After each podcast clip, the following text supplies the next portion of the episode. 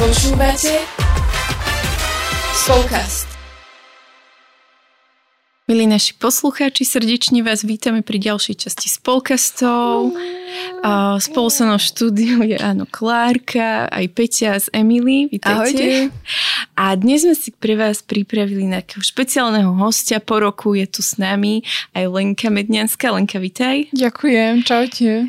Ak ste počúvali, nepočúvali, pred rokom sme s Lenkou nahrávali podcast. Lenka bola v Afrike, v Ugande a bola tam na misii a tak sme chceli tak vedieť, ako ona prežíva Vianoce, ako prežívala prípravu a aké to tam bolo všetko. A dnes by sme možno spravili taký, také zhodnotenie roku v Afrike, ako to tak zvládla. A ja by som možno začala takou otázkou od konca, že ako si prežila návrat na Slovensko a ako to vlastne prežívaš a zvládaš po roku v Afrike. No tak návrat na Slovensko bol veľmi uh, náročný. A hlavne teda už potom, keď som prišla sem, keď som odchádzala, tak som mala takú peknú goodbye party, rozlúčkovú party so všetkými, také pekné, pekne sme sa rozlúčili, ale ešte stále akože s tým, že plánujem sa tam vrátiť, takže mm-hmm. to mhm. ešte nebolo úplne také finálne, takže to bolo celkom v pohode, ale potom už keď som prišla na Slovensko, tak to bolo veľmi náročné, hlavne čo sa týka počasia. Mm-hmm. Ja som mhm. prišla do, podľa mňa dosť takom takom hlúpom čase, že som prišla vlastne do zimy, do dažďa. Ja keď som o prvý týždeň tu bola, tak stále bola hmla a ja som to vôbec nemohla nejako predýchať, nemohla som sa mm-hmm. vôbec do tohto nejako aklimatizovať. A potom ja som mala takú naivnú predstavu, že prídem a že to ľudia, alebo tak uh, moje okolie a že to budú tak nejako akceptovať a brať, že som tu teda ešte krátko a že ešte tak mi dajú trošku taký čas. Ale mm-hmm. už hneď ako som prišla, tak som mala milión telefonátov, toto treba riešiť, hen to, hlavne čo sa týka školy, musela som veľa vecí doriešovať aj potom, vlastne keď som sa vrátila z Ugandy, čo sa týka takých vecí odtiaľ. Takže to bolo dosť pre mňa také náročné. A mám pocit úplne úprimne, že až teraz som, my začínam štvrtý týždeň asi som doma, začala teraz štvrtý týždeň a až teraz sa to začalo prelamovať, mm-hmm. že už sa tak, už som aj produktívna, ja som predtým stále iba sedela, mala som milión vecí do školy a som nedokázala nič robiť. Ale už je to také dobré, že už sa aj teším a už sa mám taký pocit aj navracam, takže môj duch sa tak zakoreňuje, že už som tak v takom kľude väčšom. Mm-hmm. No. A povedzte, že prečo prečo Afrika, že myslím, že to sme sa ťa ani minule nepýtali, že prečo zrovna Afrika, či iba um, možno preto, že ako dieťa si videla nejaké mm. dokumenty, kde hej, že sa tam chodilo, že, um, že tam chodia ľudia, že je tam naozaj priestor veľa um, na takú pomoc aj na to dobrovoľníctvo, alebo či ti tam niečo iné priviedlo? No čisto to bolo také, podľa mňa si tam mali, alebo som videla takú otázku, že prečo Afrika, alebo čo som si ju vybrala. A ja mám taký pocit, že mňa Afrika si vybrala mňa, že vôbec som, ja neplánovala do Afriky ani nič. Prišlo to úplne spontánne, ja som, uh, ja by som najradšej išla do Talianska niekam uh, na, na misie, alebo no na misie skôr mm-hmm. pracovať ako sociálny pracovník a nakoniec to tak prišlo a, a bolo to také, viem, že to bolo od Pána Boha, že o, mi tam tak vybral miesto. Už veľmi dávno som mala aj predtým taký ešte o, taký prorocký obrad a teraz sa to vlastne tak úplne naplnilo. A takže to bolo také, že, že som tam mala ísť a, a naozaj si myslím, že mám v sebe, teraz keď som tam ten rok bola, tak som videla, že mám dary v sebe na to, aby som zvládla Afriku špeciálne, pretože tam je to dosť um, také zaujímavé v, v rôznych takých veciach. Tomu predpokladám, že sa dostaneme, že sú iní. A veľmi dobre som, som tam akoby zapadla do tej kultúry a medzi nich, um, medzi nich ako do spoločenstva, do komunity a myslím, že je to práve kvôli tomu, že mám asi na to také um, predpokladám dary od Pána Boha. Že to naozaj je tak asi dopredu. Mm-hmm. A máš, uh, alebo teda vedela by si možno aj tie dary nejako špecifikovať, že uh, čo si aj ty tak spozorovala na sebe, že je niečo, čo, čo ti tam pomohlo, um, možno z tvojho charakteru, alebo, alebo z nejakých tých darov, talentov, ktoré si sa už predtým o sebe dozvedela? Mm-hmm. Uh, vlastne odvtedy, ako som uh, si uh, v ZKSM sme si robili Gallup testy, a to je teda skrze Gallup testov uh, sa zistujú, aké máš dary a talenty. A myslím, že také hlavné, ktoré som tam hneď na sebe videla, že tu na Slovensku až tak som ich úplne rozumela, ale tam keď som prišla, tak je napríklad dar includer a to znamená to, že nevidím úplne rozdiely v ľuďoch, že takisto príjmam ľudí bez ohľadu na náboženstvo, pretože aj náboženstvo tam bolo veľ, mm-hmm. veľmi také rôznorodé, bez ohľadu na rasu alebo na ich nejaké o, fyzické znevýhodnenie, Veľa sme takisto tam pracovali s handicapovanými deťmi, rôznymi. Tam je komunita veľmi, podľa mňa, taká mm, nie úplne príjmajúca k takýmto handicapovaným ľuďom, takže my mm-hmm. sme mhm. aj veľa s nimi pracovali. Takže toto bol asi taký najväčší a potom o, asi taká vlastnosť, ktorá veľ, podľa mňa na Slovensku dosť ľuďom, napríklad mojej o, mamine veľmi vadí a to je flegmatizmus. že som veľmi flegmatická vo veľmi veľa veciach a tam sa to práve že hodí, pretože tam nikdy nič funguje tak, ako si naplánujete. Nikdy. Robila som tam niekoľko takých aktivít, alebo som sa snažila niečo o, dať do takého uh-huh. o, organizovaného štýlu. Absolútne nič tam takto nefunguje. Všetko musíte sa pripraviť na to, že všetko bude vždy inak o, budeme meškať niekoľko o, hodín, to som sa snažila vždycky minimalizovať. Ale o, toto je veľmi dôležité, keď niekto chce ísť do Afriky, treba sa pripraviť na to, že o, že flegmatizmus a že trošku sa tak... O... Čiže my cholerici. Áno, áno. Ale napríklad mal, moja šéfka je taká trošku cholerická podľa mňa, ona to aj vie, tak to bude počúvať, tak dúfam, že sa neurazí. Ale je trošku taká a, a učí sa tam veľmi, je tam už niekoľko rokov a naozaj o, je to podľa mňa trošku pre ňu taká mm-hmm. o, tak vec, že oni to veľmi vnímajú, keď ni, lebo oni nezvyšujú hlas, oni nekričia na seba nikto, nikde, to je úplne iný svet, že tam mm-hmm. sa ani nehádajú ani nič, že tam riešia konflikty inak. Takže... Mm-hmm. Tak to by si mala v Taliansku opačný šok. Ja som tam často plakávala, že prečo na mňa stále kričia. Takže hej. Ale ty si to už tak trošku načrtal, že, že oni sú tam takí iní a že, že skús nám možno tak povedať, že v čom, že, že možno nám tak pookry, poodkry o, nejaké také rozdiely, že nás o, Európanov mm-hmm. alebo Slovákov, možno z takej našej mentality, že ako, ako si vnímala vlastne ich tam, alebo ako si sa aj tak adaptovala na ich, že či ti nebolo to za takými našimi domácimi vecami, alebo tak. Rozmýšľam, čo mi na začiatku, za či mi bolo ľúto a asi vec, alebo taká nejaká skutočnosť, ktorá mi najviac chýbala, tak to sú rodina a kamoši. A to je vlastne asi iba jediná vec zo Slovenska, ktorá mi to chýbala postupom času.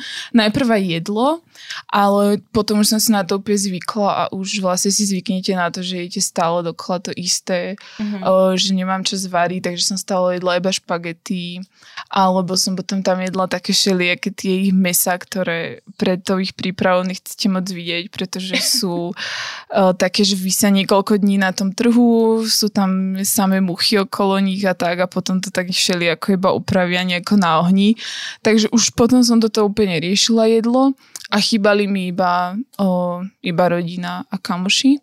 Ale v čom sú oni iní je podľa mňa taká, ja som sa tam veľmi um, veľmi oslobodila a to je podľa mňa najväčšia taká vec alebo najväčšia zmena, ktorá tam sa dá nejako, alebo ktorú ja som tam prežila. Že som tam podľa mňa úplne vstúpila do takej um, takej autenticity úplnej, pretože tam nikto vôbec nič nerieši uh, v takom zmysle, že tam vidíte bežne uh, ženy s s osačkami na hlave, vidíte tam bežne ľudí oblečených mužov v rúžovej kombinéze a podobne, že tam oni takéto veci vôbec neriešia. Alebo keď chcú niečo povedať, keď sa chcú voči niečomu ohradiť, napríklad vo verejnej doprave alebo niekde, tak neriešia to, že jede, ja tu teraz budem trpeť a nebudem budem tu stáť, aj keď som si zaplatila za sedenie, ale normálne to povie a povie, že pokiaľ ani nechodíte s tým autobusom, nezačíte sa hýbať, pokiaľ mi nedáte miesto, ja vystupujem a že normálne tam vedia si za seba sa postaviť a vedia o, byť taký komunitný. A to je úplne taká vec, ktorá mne najviac chýba. Teraz som videla takú, takú situáciu, zaujímavá sa nám stala, boli sme v kine a ešte predtým bolo jedno, jedno premietanie. Tak my sme sedeli tam vonku v čakárni a bola tam taká veľká poholka. A my sme si tam sadli, boli sme iba dve. A ešte tam boli ostatní, ako bolo tam veľmi veľa miesta podľa mňa ešte. No a vlastne vždycky, keď ľudia chodili, tak sa pozreli a chceli si sadnúť, že úplne sme videli na nich, že si chceli sadnúť, ale nikto si nesadol, lebo je to v nás taká prirodzenosť podľa mňa, že si nesadneme už keď nikdy niekto sedí, aby sme sa nejako o, nenarušili niekoho druhého osobný priestor a podobne. A nakoniec si k nás sadli dve osoby a, a, pot, a zistila som, že boli cudzinky, že ani to neboli Slovenky. A toto úplne ja som si to aj na sebe začala potom všímať, že ako prídem tuto na Slovensko, tak sa to pomaličky vo mne zase ozýva, že tam som sedela v maličkom taxíku pre 14 ľudí, nás tam bolo 25, boli sme na sebe úplne cvakaní a tuto keď si mám v pri niekom sadnúť, tak hneď som mala také, že jejda, že, že či si mám vysadnúť alebo nie. Uh-huh. Takže tá komunitná taká, mm, taká spolupatričnosť asi je úplne iná, alebo to, že oni si veľmi pomáhajú, je pre nich úplne normálne so všetkým, čo majú sa deliť. O, veľa sme sa o tom aj tak zdieľali, lebo vždycky sme mali také morning devotion, že sme sa zdieľali o niečom a o tomto, že keď majú nejakú zeleninu, ovocie, tak to zdieľajú o, s komunitou, so susedmi. To sú také pozitívne veci, ale samozrejme je tam aj veľa negatívnych a to sú podľa mňa také veľa klamu, Fakt? Na to som si veľmi musela zvyknúť, že veľa klamu a nie všetko, čo povedia, je pravda. Aha. A vždy som musela všetko rozlišovať a vždy, keď bol nejaký konflikt alebo niečo, tak sme to museli z troch alebo štyroch strán naozaj zistiť, či to tak je. Práve preto, že oni nekričia, oni sa nehádajú, takže skôr za klamu, aby uh-huh. niečo nebolo nejaký problém. Uh, takže to bolo strašne vyčerpávajúce. A potom také trošku, že oni majú úplne iný systém práce práce a fungovania a oni sú vôbec nie zvyknutí akoby pracovať tak ako my, v takom tom, že mám nejakú štruktúru a dneska spravím toto, toto a toto. Že oni uh-huh. majú ráno raňajky hodinu a pol, potom dve hodinky pracujú, potom majú obed dve hodiny, čiže je to veľmi také náročné s nimi a ja som tam veľa musela, pre mňa bolo úplne normálne, keď som im povedala, že pozrite týchto pacientov a pošlite reporty, že to spravia a zistila som, že za dva dní to není. Takže som vlastne sa tam naučila, že s nimi treba každý jeden krok si prejsť, mm-hmm. skontrolovať, že oni naozaj potrebujú mať takú veľkú kontrolu nad sebou minimálne, minimálne na začiatku, kým sa tak nejako naučia alebo si zvyknú. Ale sú takí pohodlní. To podľa mňa môžem povedať, oni to aj o sebe vedia, že sú leniví. O mnoho lenivejší ako my. Mm-hmm. To je zaujímavé ináč. A to si tak pamätám, že aj, myslím, keď sme sa rozprávali ešte pred rokom o tom advente, že a si hovorila, že oni sú naozaj takí štedrí, že, že to je niečo, čo ich tak vystihuje a že teraz to opäť tak povedalo, že to je naozaj asi niečo, čo tam je v nich tak zakorenené.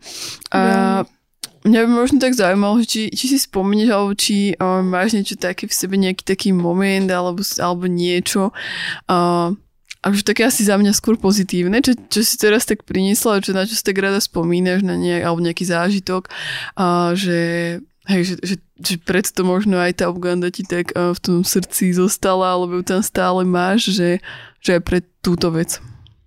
Ja si myslím, že asi tam kvôli ľuďom, takisto ako odtiaľ to zo Slovenska mi najviac chýbajú ľudia, tak aj odtiaľ mi najviac chýbajú ľudia v takom tom, že keď o, je podľa mňa náročné sa pomerne mm, je teda pomerne náročné sa k ním nejako dostať alebo priblížiť, ale keď ich tak navnímate a navnímate to ich prežívanie a navnímate tie ich také mm, um, ako by som také životné, možno nejaké ich nastavenia, tak je to veľmi veľmi obohacujúce a veľmi dobre sa potom dá s nimi vychádzať, že ja mám naozaj uh, tam super uh, priateľov, kamošov, kolegov, uh, so všetkými som tam mala naozaj taký veľmi dobrý vzťah. Aj všade, že my sme rôzne chodili o, na nejaké festivály spolu, chodili sme na sa kúpať do kina a tak, takže to by som chcela povedať, že asi si tu ľudia tak úplne predstavujú, že keď idú na misiu, že si myslia, že tam sú niekde misionári v nejakých chatrči a tam toto, neviem, tam živoria, ale že ja som tam normálne žila a pracovala, takže veľa, o, potrebovala som tam aj veľa mať takej, o, takej psychohygieny a uh-huh. voľného času tráviť s vlastne takým mne blízkym spôsobom. Takže toto boli také veci. Keď som prvýkrát zobrala do kina kamošku a bola z toho hotová, že vlastne, že to naozaj existuje, že to videla iba vo filme. Alebo keď sme išli, a tam samozrejme cestovanie po Ugande.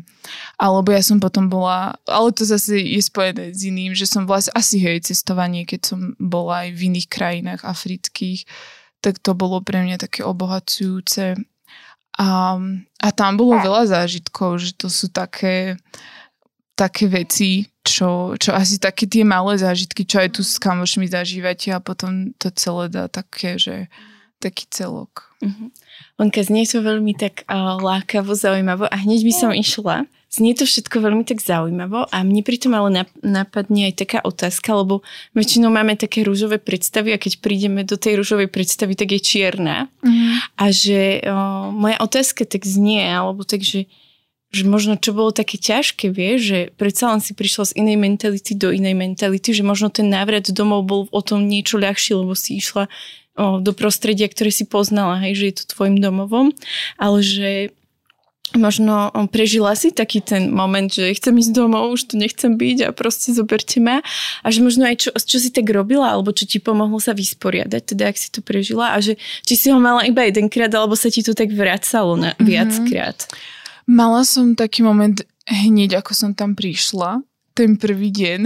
A to, to je, myslím, že na to sa absolútne nedá pripraviť. Že kto predtým nebol v Afrike, tak to sú také veci, že na to sa nedá pripraviť. Ja som prišla do môjho domu, kde som bývala potom a to vlastne bolo úplne totálne jednoduchý priestor, keď si viete predstaviť, že drevený stôl, uh, taká dvojplatnička s uh, plynovým varičom, teda na plyn, žiadna telka, ale iba všetko proste jednoduché, drevené, uh, postiel, stolík, akože bol, je to veľký priestor, že naozaj som mala dostatok uh, takého aj osobného priestoru, ale bol to ten dom, ja si to úplne doteraz pamätám, že, že ten dom ma úplne dorazil.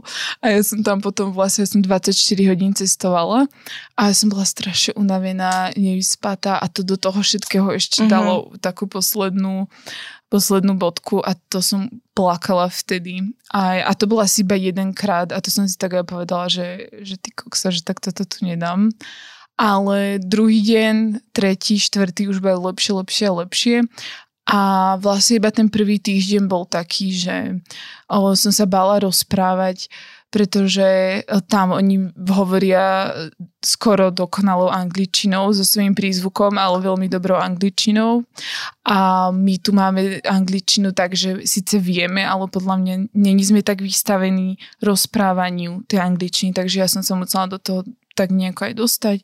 Takže vlastne veľa vecí na začiatku je veľmi náročných v tom, že, že nová, nová kultúra musíte si zvyknúť. O, to bola vec, ktorá bola pre mňa najťažšia, že neustále sa na vás všetci pozerajú, že nikdy nezapadnete do davu a keď chcete byť sám, tak to je skoro úplne možné hoci kam sme išli, ja keď som potom aj, že sama e, idem na obed alebo čo, tak to hneď je také, že, že čašníci si k vám chcú prisadnúť a chcú číslo a zostať akože v kontakte a tak, čiže to je úplne také, že sami ste tam skoro nikdy není a to bolo pre mňa veľmi náročné. To uh-huh. na začiatku, že vlastne som sa tam cítila tak nejako zvláštne a, a ešte som mala aj také Mňa t- osobne tak pán Boh učil zrovna tie, tých prvých 6 mesiacov uh, takému zomieraniu, veľa veciam.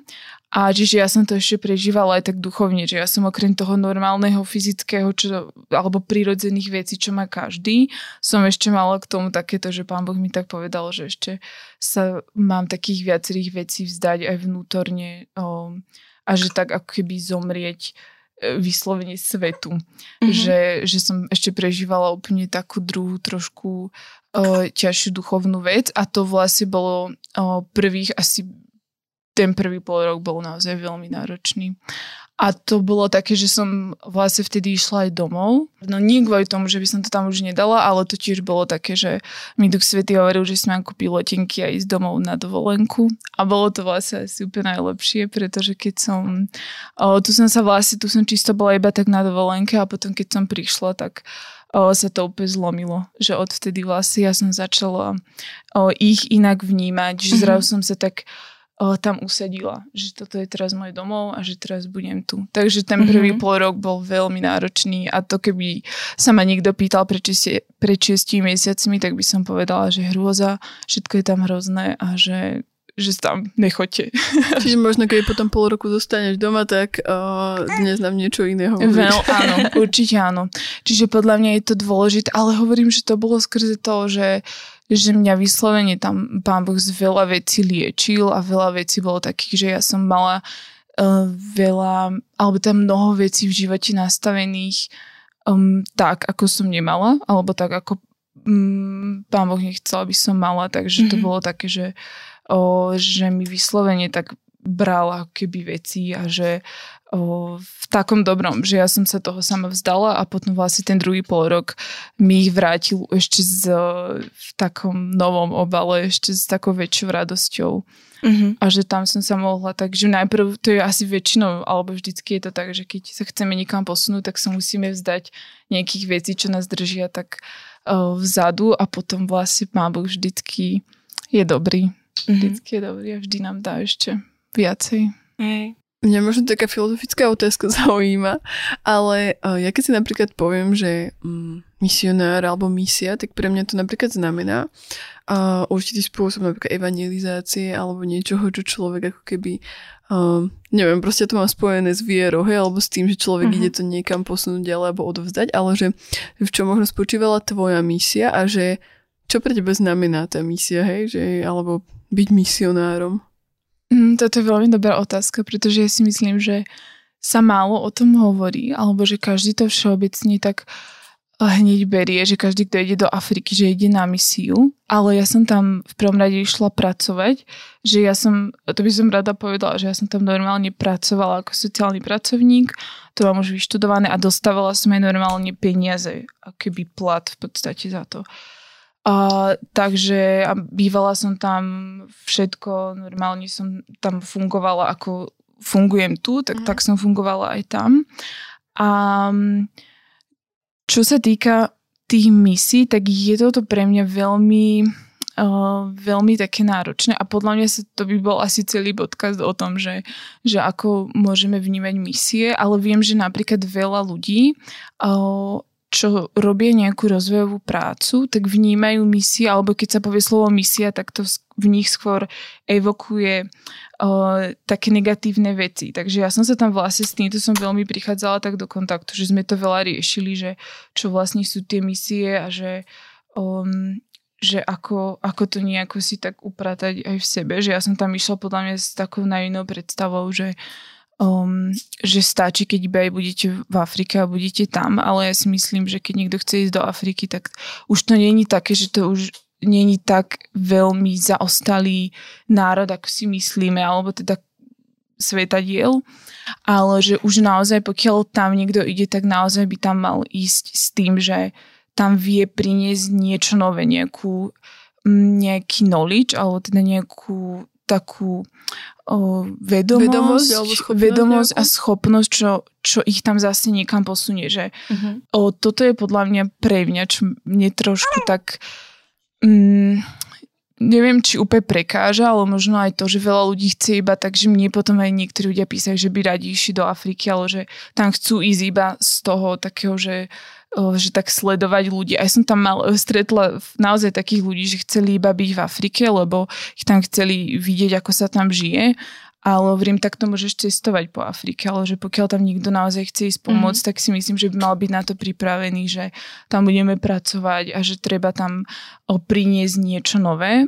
A to si myslím, že momentálne to je pre mňa misia. Že to bola mm. tá moja misia, že som o, tam pracovala proste koľko bolo treba, väčšinou 10 hodín denne, že neriešila som to, že, že teraz už o, poďme a že už presahujeme našu pracovnú dobu a tak, ale že som sa tam naozaj snažila tým ľuďom priniesť skrze moju prácu a skrze aj tie moje dary a talenty čo najviac. Že nebolo to úplne v v takom možno duchovnom uh, smere alebo mm-hmm. v evangelizácii, mm-hmm. pretože oni Boha poznajú mm-hmm. a to si myslím, že je druhý krok. Ja osobne teda aj čo som mala skúsenosť, tak uh, Boha poznajú trošku inak, ale že ho skôr tak cez strach ho poznajú, nie cez lásku ako ja napríklad a to s nimi som sa veľa o tom rozprávala, že mal, bolo tam aj táto zložka tej evangelizácie ale bola skrze to, že pokiaľ tam niekto príde a bude im iba hovoriť o Bohu, tak tam je strašne veľa misionárov a oni každý si myslí, že, že Boha poznajú, majú takú svoju pravdu a v tomto podľa mňa tam akoby človek úplne úspeje, keď tam takto iba príde, že treba tam aj niečo keby s nimi byť, s nimi pracovať a oni keď vidia, že vy ste taký pracovitý, že ste dobrý človek, že do, akoby viete reagovať, viete sa nejako ovládať, tak to už pre nich akoby Uh-huh. O, to je aj taká tá o, evangelizácia tým vašim životom, čo je vlastne taká najdôležitejšia a čo ja si myslím, že tam osobne najviac zabera, lebo potom vlastne sa môžete pýtať, že aj my keď sme napríklad išli niekam na party, tak o, ja nepijem alkohol, takže tam to bolo také, že stále sa ma každý pýtal, že prečo nepijem a že ako... O, že prečo, že oni si tam nevedia predstaviť sa baviť bez alkoholu uh-huh. a tak. A že, že čiže skôr som potom vytvárala tie také evangelizačné situácie tým svojim životom alebo tým, mm-hmm. ako ja som tam nejako sa snažila byť, alebo ako, ani nie, že snažila, skôr tak, že ako normálne som nastavená, tak o, potom sme sa o tom rozprávali. Čiže toto sú asi pre mňa misie, že, um, že byť taký pripravený. A na to mi veľmi záleží, aby sme, keď ideme takto niekam, že aby sme tam naozaj neišli iba s tým z takej zvedavosti, ale čo je úplne v pohode, ale to skôr si myslím, že môžeme ísť naozaj na cestovanie, ale že, že byť taký pripravený, že vedieť tam niečo priniesť, posunúť veci um, a takto asi. Ako si teraz rozprávala Lenka, tak mi akože úplne išlo milión myšlienok a ja by som uh, prvé asi čo, že my možno asi sme sa neposunuli v tom myslení o misii, že kedy to tak mm-hmm. bolo, že ľudia naozaj chodili iba ohlasovať, ale že mm, pre mňa je to aj taká trošku novinka, akože nevrajím, že, že moja predstava o misiach bola, že tam prídem a budem v nejakej bublinke, kde bude rúžovo, ale veľmi mi to ako keby dalo ešte taký iný rozmer, že aj sa tak zamyslieť, že o, možno aj pre vás, ktorí chcete ísť na misie, že naozaj, že čo ste ochotní možno priniesť, alebo či sa aj, že aj sa tak vzdelávať, že nie ísť tam už iba tak, hej, že hej. a veď nejako to proste preplávam, ale že ísť aj taký pripravený, že, že o, možno m, to mi z toho tak vychádza aj taká otázka, že v čom si sa ty pripravovala, alebo čo si ty tak priniesla, že čo, čo možno bolo aj náplňou tvojej práce, že viackrát si tak spomínala, že si pracovala a že ako keby, že čo si tak robila, že pracovala si manuálne, alebo si pomáhala niekde na poli, alebo alebo toto. A že čo vlastne si ty tak priniesla a čím si sa pripravovala? Mm-hmm. Ja som v tomto asi veľmi um, taký typ človeka, že teraz to už hovorím, teraz by som to inak riešila, ale ja som sa nepripravovala nejako. V podstate mm-hmm. iba mojou školou. Tým, ja som to tak nejako mala v sebe, že tým, že to študujem, že ja som sa rozhodla, že to budem robiť už 3 roky predtým, keď som vlastne išla na školu, čiže ja študujem misijnú a charitatívnu prácu, čo je vlastne sociálna práca s do, takýmto misijným presahom. Uh-huh. Takže som mala veľa o, vedomostí a je to v podstate ako sociálny pracovník som tam aj išla. Prepaď, ale tak to není, že by sa nepripravovalo. Mne to 3 roky mi príde dosť dlhá príprava. tak to áno, ale ako tak špeciálne v tomto asi je, že v tej škole som, tak som to aj brala, že sme sa pripravovali. A Čiže čo tam bola moja, moja náplň práce? Máme tam sociálne oddelenie v našom projekte Health Initiative Association a máme tam vlastne aj sociálne oddelenie okrem kliniky a ja som tam bola ako sociálny pracovník, ktorý tam vlastne má veľmi veľa vecí alebo takých kompetencií. My sme veľa chodili do komunity, veľa sme napríklad, o, tam máme sponzorský program, kde podporujeme 1300 detí, čo sa týka školy a o, tieto deti treba, o, treba ich kontrolovať doma, akých sú podmienkach, pretože tam je veľmi zriedkavé, že deti žijú s rodičmi, väčšinou žijú so starými rodičmi alebo s tetou, s ujom, s hocikým a veľmi často sa menia, takže stalo vlastne toto bola taká vec, že navštevovať tie deti, o, pozerať v akej sú podmienkach, v akej sú situácii. O, častokrát boli, že utiekli, takže museli sme hľadať deti, dávať ich naspäť, Čiže čisto sociálna práca, taká, ktorá tu podľa mňa úplne sa nedá robiť, pretože tu je na to iný zákon a tak, že tam čisto sme v kontakte s tým klientom. A O, potom okrem toho tam boli aj také menej ako keby akčné veci, ktoré tam trebalo spraviť, nejakú takú štruktúru celkovo toho sociálneho oddelenia. Veľa sme sa tam aj s tým hlavným koordinátorom s miestnym o, som riešila veci, ktoré som sa tu naučila. Čo sa týka sociálnej práce, som hovorila, že my fungujeme takto a takto a že, že mohli by sme toto posunúť, toto by sme mohli robiť inak. Že treba byť taký vnímavejší na klienta, nie len, že prídeme do domácnosti, pozrieme a ideme preč, ale že treba byť naozaj taký, že sa s dieťaťom porozprávam o samote, tak sa dozvieme, že či bolo je zneužívané alebo nie. O, potom, čo s tým treba robiť, nie, že hneď idem za rodičom, lebo ten rodič ho zbije a tak, ale že treba to riešiť, takže takéto základné veci, ktoré tam oni sa úplne učia o sociálnej práci, toto sme veľa tam o, išli a zavádzala som tam vlastne aj taký systém, o, pretože tam máme o, pacientov z HIV uh-huh. a s kosačikovitou anémiou a vlastne tí pacienti s kozačkovitou anémiou, to je taký nový program, takže tí ešte neboli v takom úplnom, o, neboli tak dobre zaradení v tom sociálnom programe, takže to a potom som tam ešte veľa využívala veci, ktoré som sa naučila tu z XM, ktoré som tu pracovala, o, čiže som novú web stránku o, spravila a potom také trošku aj marketingové veci, takže taký mix. Mm-hmm. A samozrejme potom vám všetko a dáme aj do popisku, tak si môžete pozrieť, môžeme aj na túto vašu organizáciu tam hmm. a má tú tvoju novú web stránku dať nejaký preklik, že ak by niekoho to zaujímalo viacej, že možno čo tam robíte alebo tak, ale mne ešte a, taká jedna otázka vyvstala ti z toho predtým, čo si hovorila mm-hmm. a to sa týka tej viery, a, že to mi tak, tak vo mne zarezonovalo, že ako keby, že oni Pána Boha tam poznajú skrze strach že my ako keby auto väčšina um, možno tak uh, tu ľudí v tom našom okolí poznáme skrz tú lásku, že, uh, že ako sa tam možno prejavuje, alebo že, že prečo to tak je. A ja si možno trochu že aj myslím, hej, že aj keď si teraz hovorila, mm-hmm. že keby aj tie rodiny, že sú tam také nie, že keby úplné, alebo že je to tam také iné, ale že môže to byť aj trošku niečo iné. Povedz si ty, ako si to videla. Ja si myslím, že tam že to je úplne už v, v ich kultúre za, zakorenené, že tam sa deti vychovávajú palicami, nie rozhovorom. Tam sa nikto s deťmi nerozpráva. Som robila aj taký výskum, že tam sa nikto s ním nerozpráva, čo budeš robiť v budúcnosti, na akú mm-hmm. školu pôjdeš. O, čisto je to všetko, vylial si mlieko, tak dostaneš jednu palicu alebo dve. O, takisto sa vychovávajú aj v škole a vlastne oni všetko uspôsobujú alebo tak smerujú vo svojom živote na, na autoritu alebo na takú, áno, asi na autoritu by som povedala, čiže oni aj toho Boha sa snažia, že viera je ďalší pomocník k zastrašovaniu tých detí, aby nerobili aby nebrali drogy, aby poslúchali, aby robili na poli a boli naozaj takí, akí oni si predstavujú.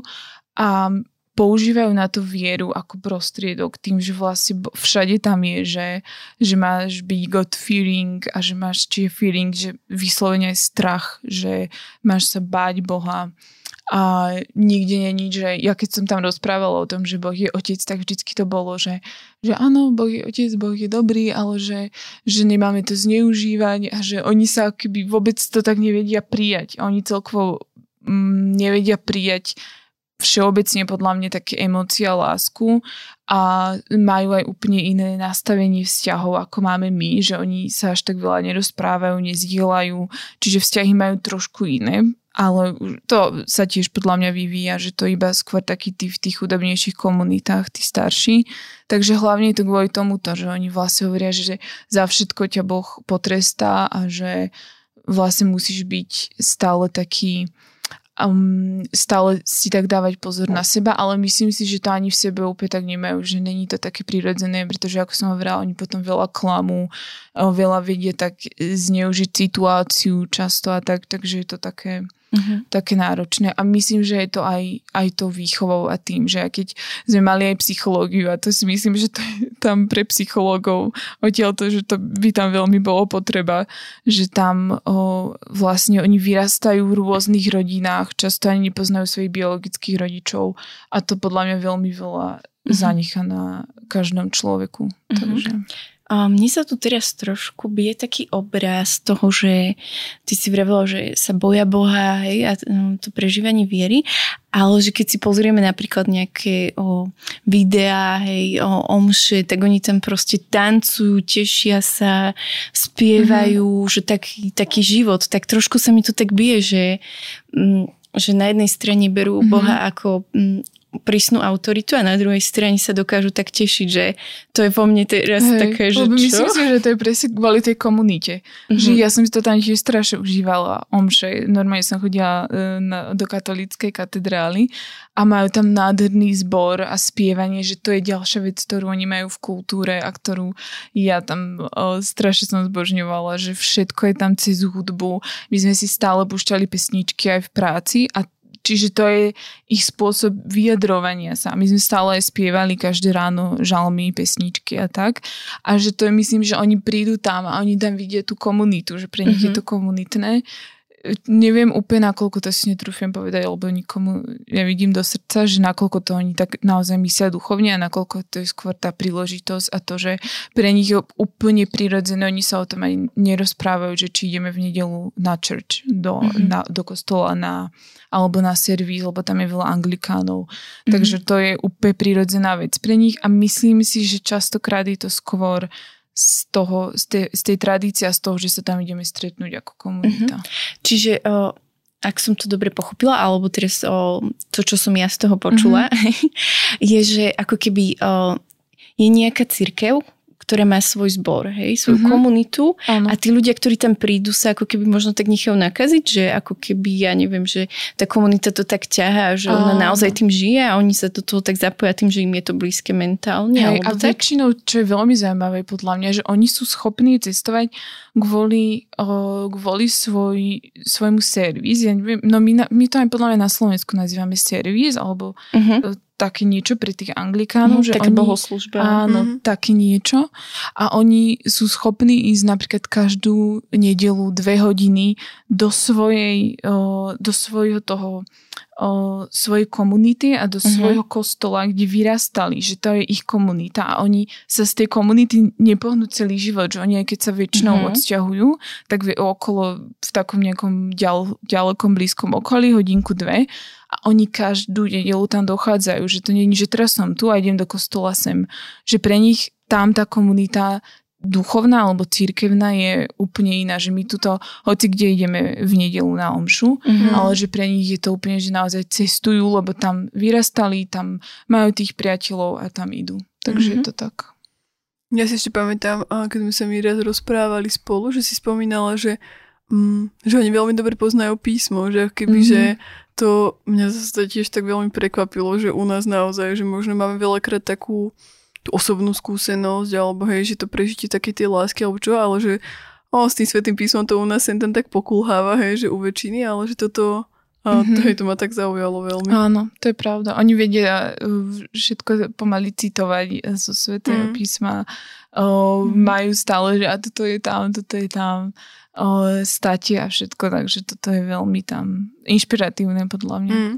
Mm-hmm. Len keď si ešte spomínala, že si tu bola na dovolenke, my sme sa vtedy stretli a o, neprišla si mi úplne z depkarina, ale viem, že sme vtedy riešili, že naozaj, že m, mm, sa hovorí, že my sme tu veľmi bohatá krajina a že to nechceš povedať ani nejakú frázu, ale že naozaj si to tak uvedomuješ. A teraz naozaj možno prežívame aj v našej spoločnosti také ťažšie veci. A mňa by možno tak zaujímalo, že ako v Afrike, alebo že riešia v Afrike, že u nás je napríklad vojna, že, že dotýklo sa ich to tak bytostne, alebo že ako oni prežívajú možno, že videla si už aj tam nejakú infláciu, alebo že išli ešte viac do väčšej chudoby a že možno ako to vnímaš tak, že aká chudoba bola tam a aká chudoba je tu napríklad. Mm-hmm. Hej, mhm. že mnohí sa už považujú za, že sú chudobní. Vieme, že mnohí ľudia žijú na hranici chudoby, ale že ako to možno tak...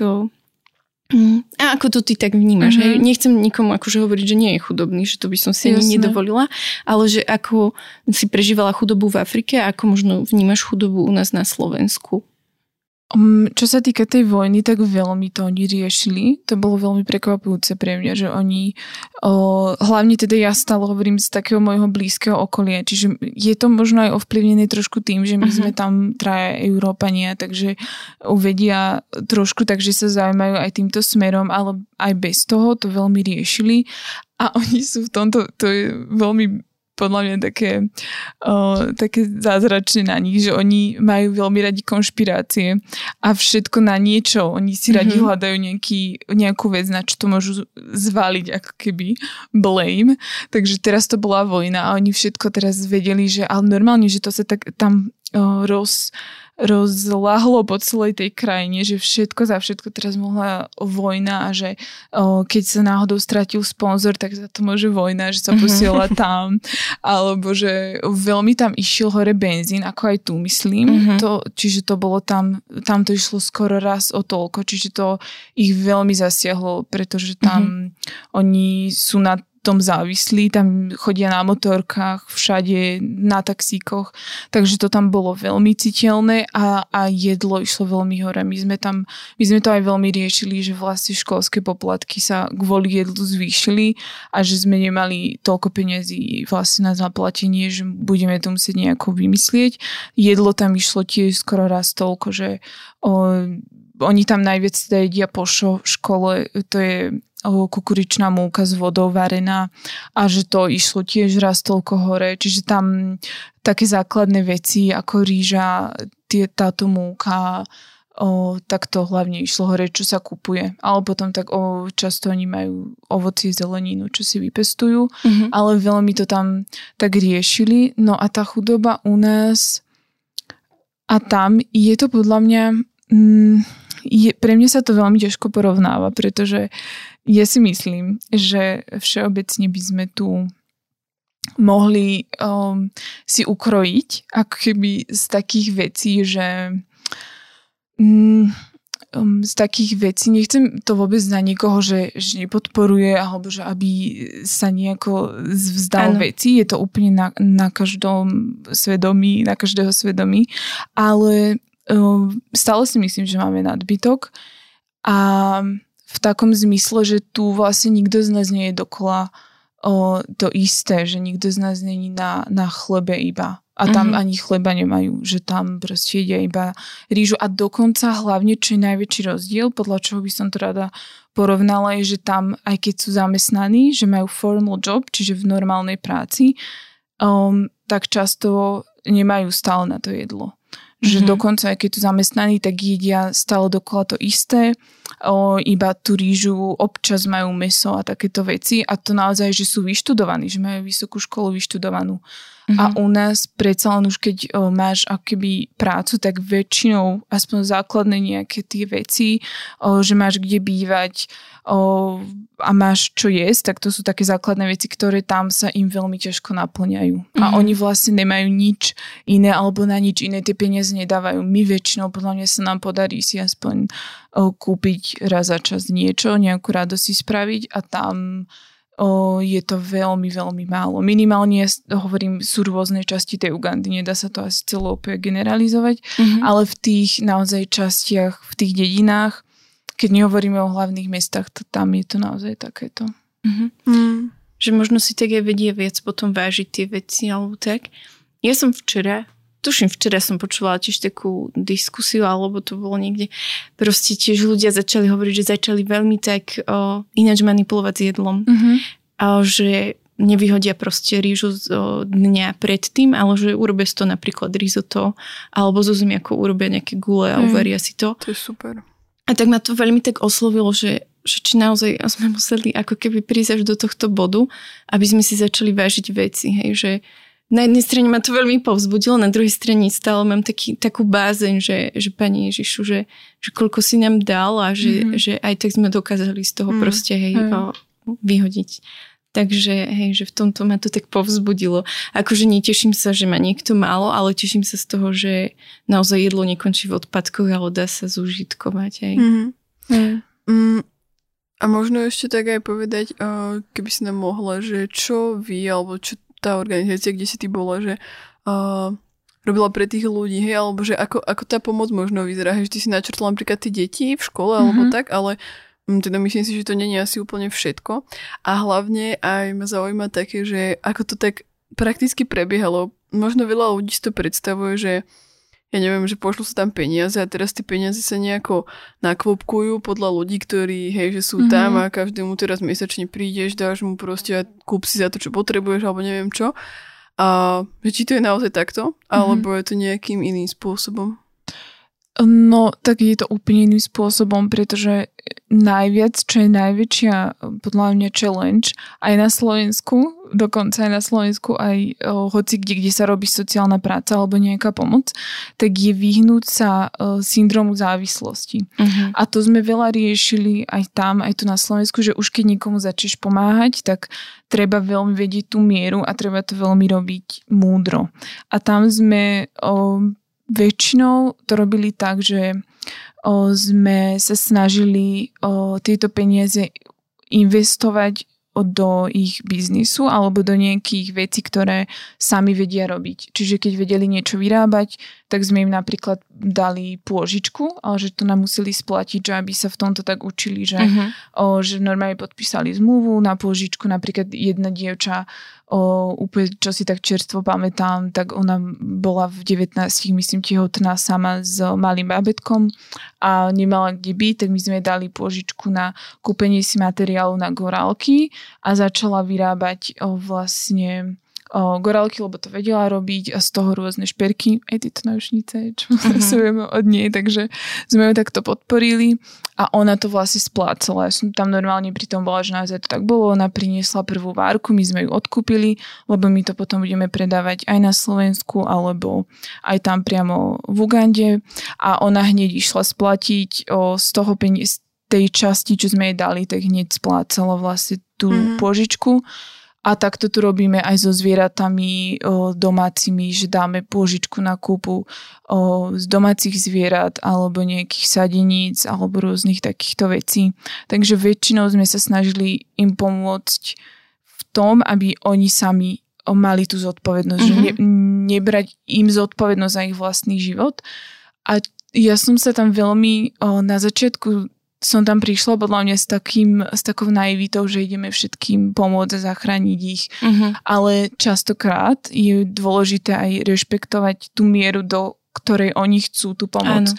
Že veľakrát oni sú v hrozných podmienkach a ja by som ich úplne tam o, ich vyhádzala a naučila by som ich úplne iným návykom, ale keď proste oni nechceli a, a boli takí, že, že nechajte nás, nechceme mať nič spoločné, tak to bolo dobré. Že, mm. že môžete si byť ako chcete, ale to bolo veľmi málo kedy. A párkrát teda sme tak mali aj také projekty, že sme im dali napríklad, ale to sme naozaj vybrali, že takých ľudí z komunity, že sme im dali skôr na o, školopovinným deťom o také, že obliečky, madrace, čo si musia zobrať do sebou na internát. Že málo kedy, niekedy sme dali takto jednorázovú pomoc, ale väčšinou teda, o, alebo v 99% to bolo o tom, že je to náročnejšia práca, pretože to musíme viacej sledovať, viacej s nimi komunikovať, učiť ich aj um, tej finančnej gramotnosti, ako zaobchádzať s peniazmi a takýmto veciam, že tomu všetkému sme sami venovali, aby uh-huh. to bolo efektívne, tá pomoc. Uh-huh.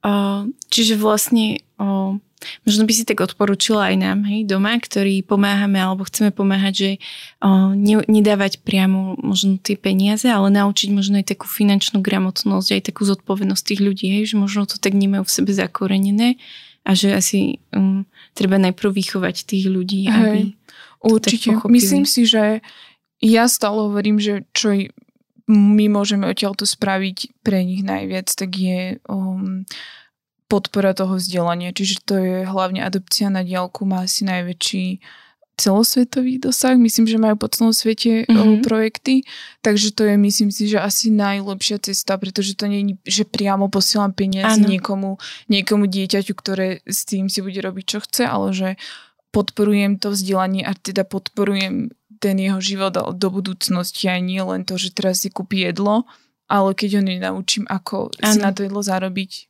tak je to mm-hmm. zbytočné.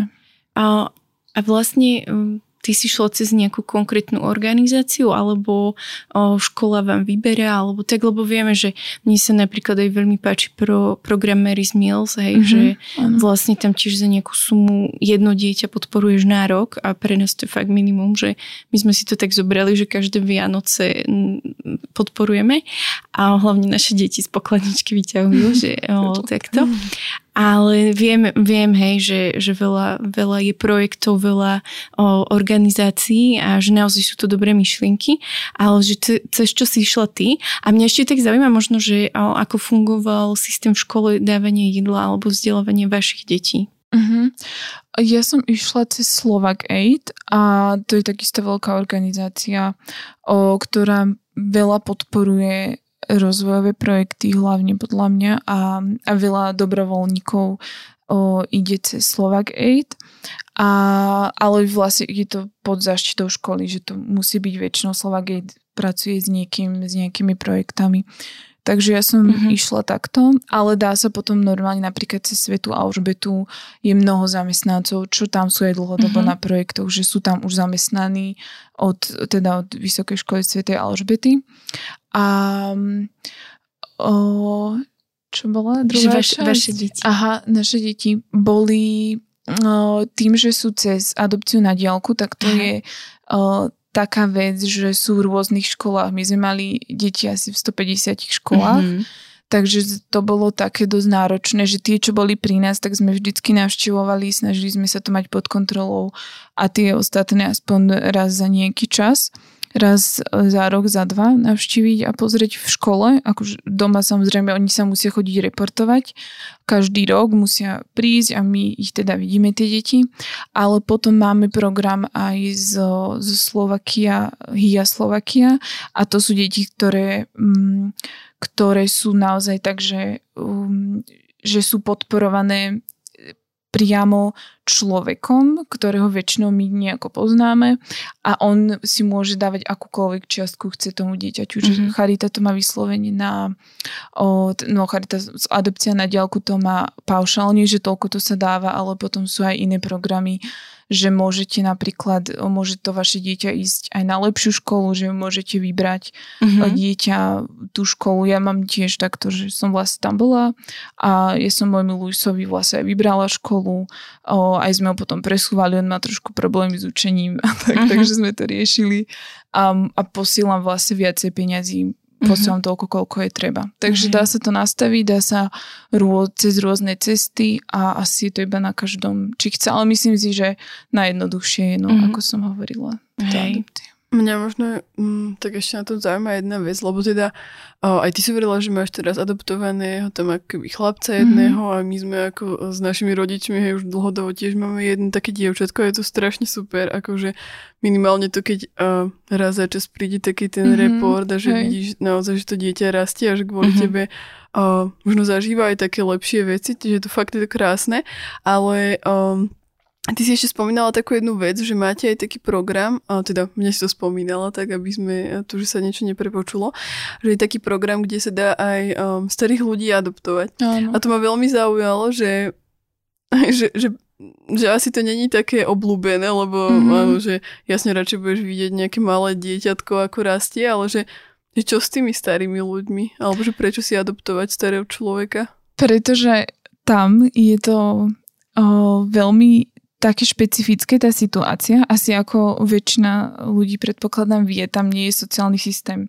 Takže tam sú nie žiadne dôchodky a väčšinou sú adoptovaní seniory, myslím, že momentálne je tam nieko 20, ktorí sú bez rodiny. Čiže naozaj, že sme sa uistili, že nikto v ich okolí alebo z rodiny nie je, kto by sa o nich mohol finančne mm-hmm. postarať. Pretože keď tam je, tak väčšinou je to také, že tá rodina má zodpovednosť sa postarať o toho starého človeka, ale je mnoho z nich sú bezdetní, z tých, ktorých máme momentálne, alebo o, sú takých, že museli úplne odísť napríklad od svojej bývalej rodiny alebo komunity, lebo spravili niečo zlé v mhm. minulosti mm-hmm. a nemá ich teda kto podporovať, ale sú, uh, sú takí veľmi zlatí. Ja si myslím, ja by som si tiež adoptovala takého starčeka. Oni sú veľmi takí srdeční a my vždycky, keď sme tam prišli, tak oni sú strašne šťastní a, a sú úplne takí, že väčšinou, tá, a oni žijú naozaj podľa mňa veľmi biedne, že v takej malej kutici iba o jednej, že to bolo pre mňa medzi prvými zážitkami, ktoré som tam zažila, to bolo pre mňa veľmi náročné ich vidieť, že ako taký starý človek o, hmm. tam sám je iba vlastne na takom, ani, on nemá ani postel, iba na nejakom hmm. madraci a že má petrolovú lampu, on nemá ani svetlo, ani nič, väčšina z nich a že potom vlastne mu napríklad aj vyhorel dom alebo hmm. tak tým, že sú už málo pohybliví. Takže je to veľmi, veľmi komplikovaná situácia s tými starými ľuďmi tam v Ugande, ale um, oplatí sa to v tomto, že je to podľa mňa také zlaté a mnohí tí, um, mnohí tí sponzori sú takí, že, že sa tešia na každú tú fotku alebo video. Minulo sme robili vianočné pozdravy a oni sú strašne takí zlatí, takí dopletení, takže to bolo také, zá, také zábavné. Takže to, to sú také, také milé veci. Hej. Myslím si, že by sme mali na tebe ešte milión, milión otázok, ale to si necháme, je dôvod stretnúť sa na káve. Áno, áno. Ale ty si vlastne minulý rok prežívala advent už v Afrike uh-huh. a teraz vlastne nahrávame pred adventom, ale o, ako sa ty napríklad, moja posledná otázka na teba bude, že ako sa ty napríklad o, chystáš prežiť tento advent, uh-huh. že m, čo si si možno tak predsa vzala, alebo čo chceš prežiť počas tohto adventu a že možno čo tak túžiš, aby Pán Boh robil ďalej v tvojom srdci počas neho. Mm, to je veľmi dobrá otázka, o, pretože neviem, či ja som to úplne, ja, ja málo kedy si rozdielujem svoje svoje také prežívanie na obdobia, že teraz mm-hmm. cez poz, ale ja by som to veľmi chcela, akože to ja by som, ja to strašne obdivujem každého, kto to tak vie, ale že ja to v tom asi nejako, ja sa veľmi riadím tým, že čo mi aktuálne Duch Svety hovorí a keď mi povie, že teraz sa budeme mesiac postiť od tohto a tohto, tak idem do toho a že čiže veľa, veľmi sa riadím týmto, že ako veci vnímam ja. A, a samozrejme mala som cez post veľa veci, ale rozmýšľam teraz na advent, mám hlavne takú vec a to som aj tak hovorila Bohu včera, že, že chcem sa zbaviť ešte mojich nejakých takých zlozvykov, že chcem um, teraz tak vnímam také pozvanie do takej o, skutočnej pokory, nie do takej, že že si nezaslúžim toto hento, ale do takej tej zdravej, že do mhm. pokory, mm-hmm. ktorá vlastne ide z toho vedomia, um, z toho, že som o Božia dcera a že sa neponižujem, že poznám svoju hodnotu a že zároveň vstúpi do takej pokory, a do takého príjmania druhých ľudí. Myslím, že, že to som sa v Ugande veľmi naučila podľa mňa takému odsudzovaniu, pretože tam si treba dávať strašne pozor, že ja som tam musela každého človeka, klienta, ktorý prišiel, tak všetko som musela riešiť, obracať toho človeka zo všetkých strán a veľmi to podľa mňa tak vo mne zostalo, že hneď je na každom teraz tak ono, že je tam, mm-hmm. že, že čo teraz, že toto má, mm. alebo hento. A, a z toho by som sa chcela, chcela tu zbaviť, že, um, že tak asi vnímať ľudí, um, že chc- mm, mm, neviem, ako to mám povedať, ale že asi skôr tak, že, že byť tak plná tej Božej lásky, že to nebude musieť ani ako potom mm-hmm. takže druhých odsudzovať, že sa budem na nich cez tú lásku aj tak pozerať. Takže mm-hmm. to mám teraz také, a to už začínam od včera. Včera som to tak prijala, takže mm-hmm. to začínam teraz. To je veľmi pekné. Nie, aj pápež František tak nás vyzýval, že nie len sa postiť, že sa niečo zriekam, ale že prinášať niečo.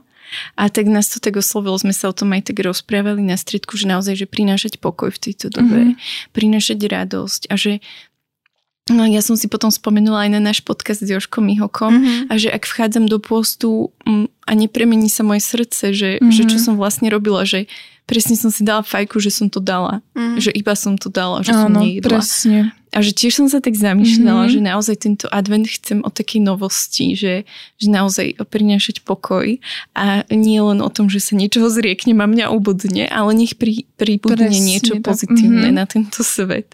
Takže úplne si myslím, že Duch Svetý tak vanie od Svetého Otca na nás všetkých, že, že veľa ľudí to tak teraz uchopuje, tak mm-hmm. možno sme vás tak chceli aj motivovať, že ak ešte naozaj tak tápete v advente alebo možno neviete spomaliť alebo sa proste ženiete za niečím, tak e, vás tak pozývame, že, že spomalte, lebo som si uvedomila, že ak prebehneme advent, prebehneme aj Vianoce. Mm. Že ak nedokážeme spomaliť v tej cieľovej rovinke, tak ju prebehneme ani nevieme kedy. Mm-hmm. Tak vás tak pozývame do adventu, že, že dovolte Bohu, nech naozaj premienia vaše srdcia, nech, nech to nie je len o malom Ježiškovi, ale nech to je naozaj o, o tej veľkej lásky, ktorú priniesol.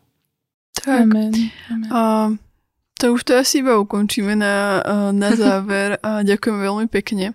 Myslím, že naozaj veľa, veľa informácií mm-hmm. aj sme sa dneska dozvedeli, pre nás to bolo veľmi inšpiratívne, tak verím tomu, že aj pre vás. A samozrejme, budeme sa snažiť aj všetky také tie veci, ktoré mm, by vás ešte mohli zaujímať a že by vás mohli aj niekam ďalej posunúť, dať do toho popisu, a tak si to skúš, skúste pozrieť, možno aj tú adopciu na diálku alebo tieto veci, že ak mm-hmm. niekto možno pocítite aj skôr, mm, ja neviem, či teraz cez Vianoce, alebo aj niekedy neskôr iba to, že že áno, že chceli by ste aj vydarovať niekomu možno takú inú budúcnosť alebo niečo, tak kľudne si to bežte pozrieť, či vás toto zrovna zaujme, alebo hľadáte niekde inde, hej, že, že to, čo, čo bude to práve mm-hmm. pre vás. A Takže ďakujeme Lenka veľmi pekne. Ďakujem. Naozaj. Ja A sme radi, že sme ťa tu mohli privítať a, a možno ešte niekedy v budúcnosti zase niečo vymyslíme. A vám želám naozaj krásny uh, celý deň, týždeň, ale aj toto adventné obdobie, aby aby to bolo také, ako Blažko povedala, že už teraz také zastavenie sa a, a nie, že až toho 24. Hej, že, že poďme už teraz tak hľadiť na Ježiša a ďakovať mu za to, čo, čo všetko pre nás spravil tým, že prišiel.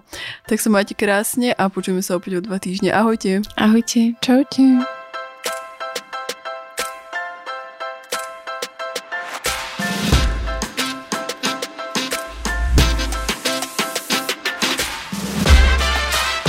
Dopočúvali ste ďalšiu epizódu Spolcastu. Budeme sa tešiť na vaše postrehy a skúsenosti, ktoré môžete s nami zdieľať na našom Instagrame spolcast podtržník ZKSM alebo Facebooku ZKSM. Všetko o Spolcaste nájdete aj na webe www.spolcast.sk, kde sa môžete prihlásiť aj na odber nášho newsletteru. Okrem podcastu pre vás ZKSM pripravuje e-learningy, webináre a inšpiratívne stretnutia. Viac informácií nájdete na webe zksm.sk.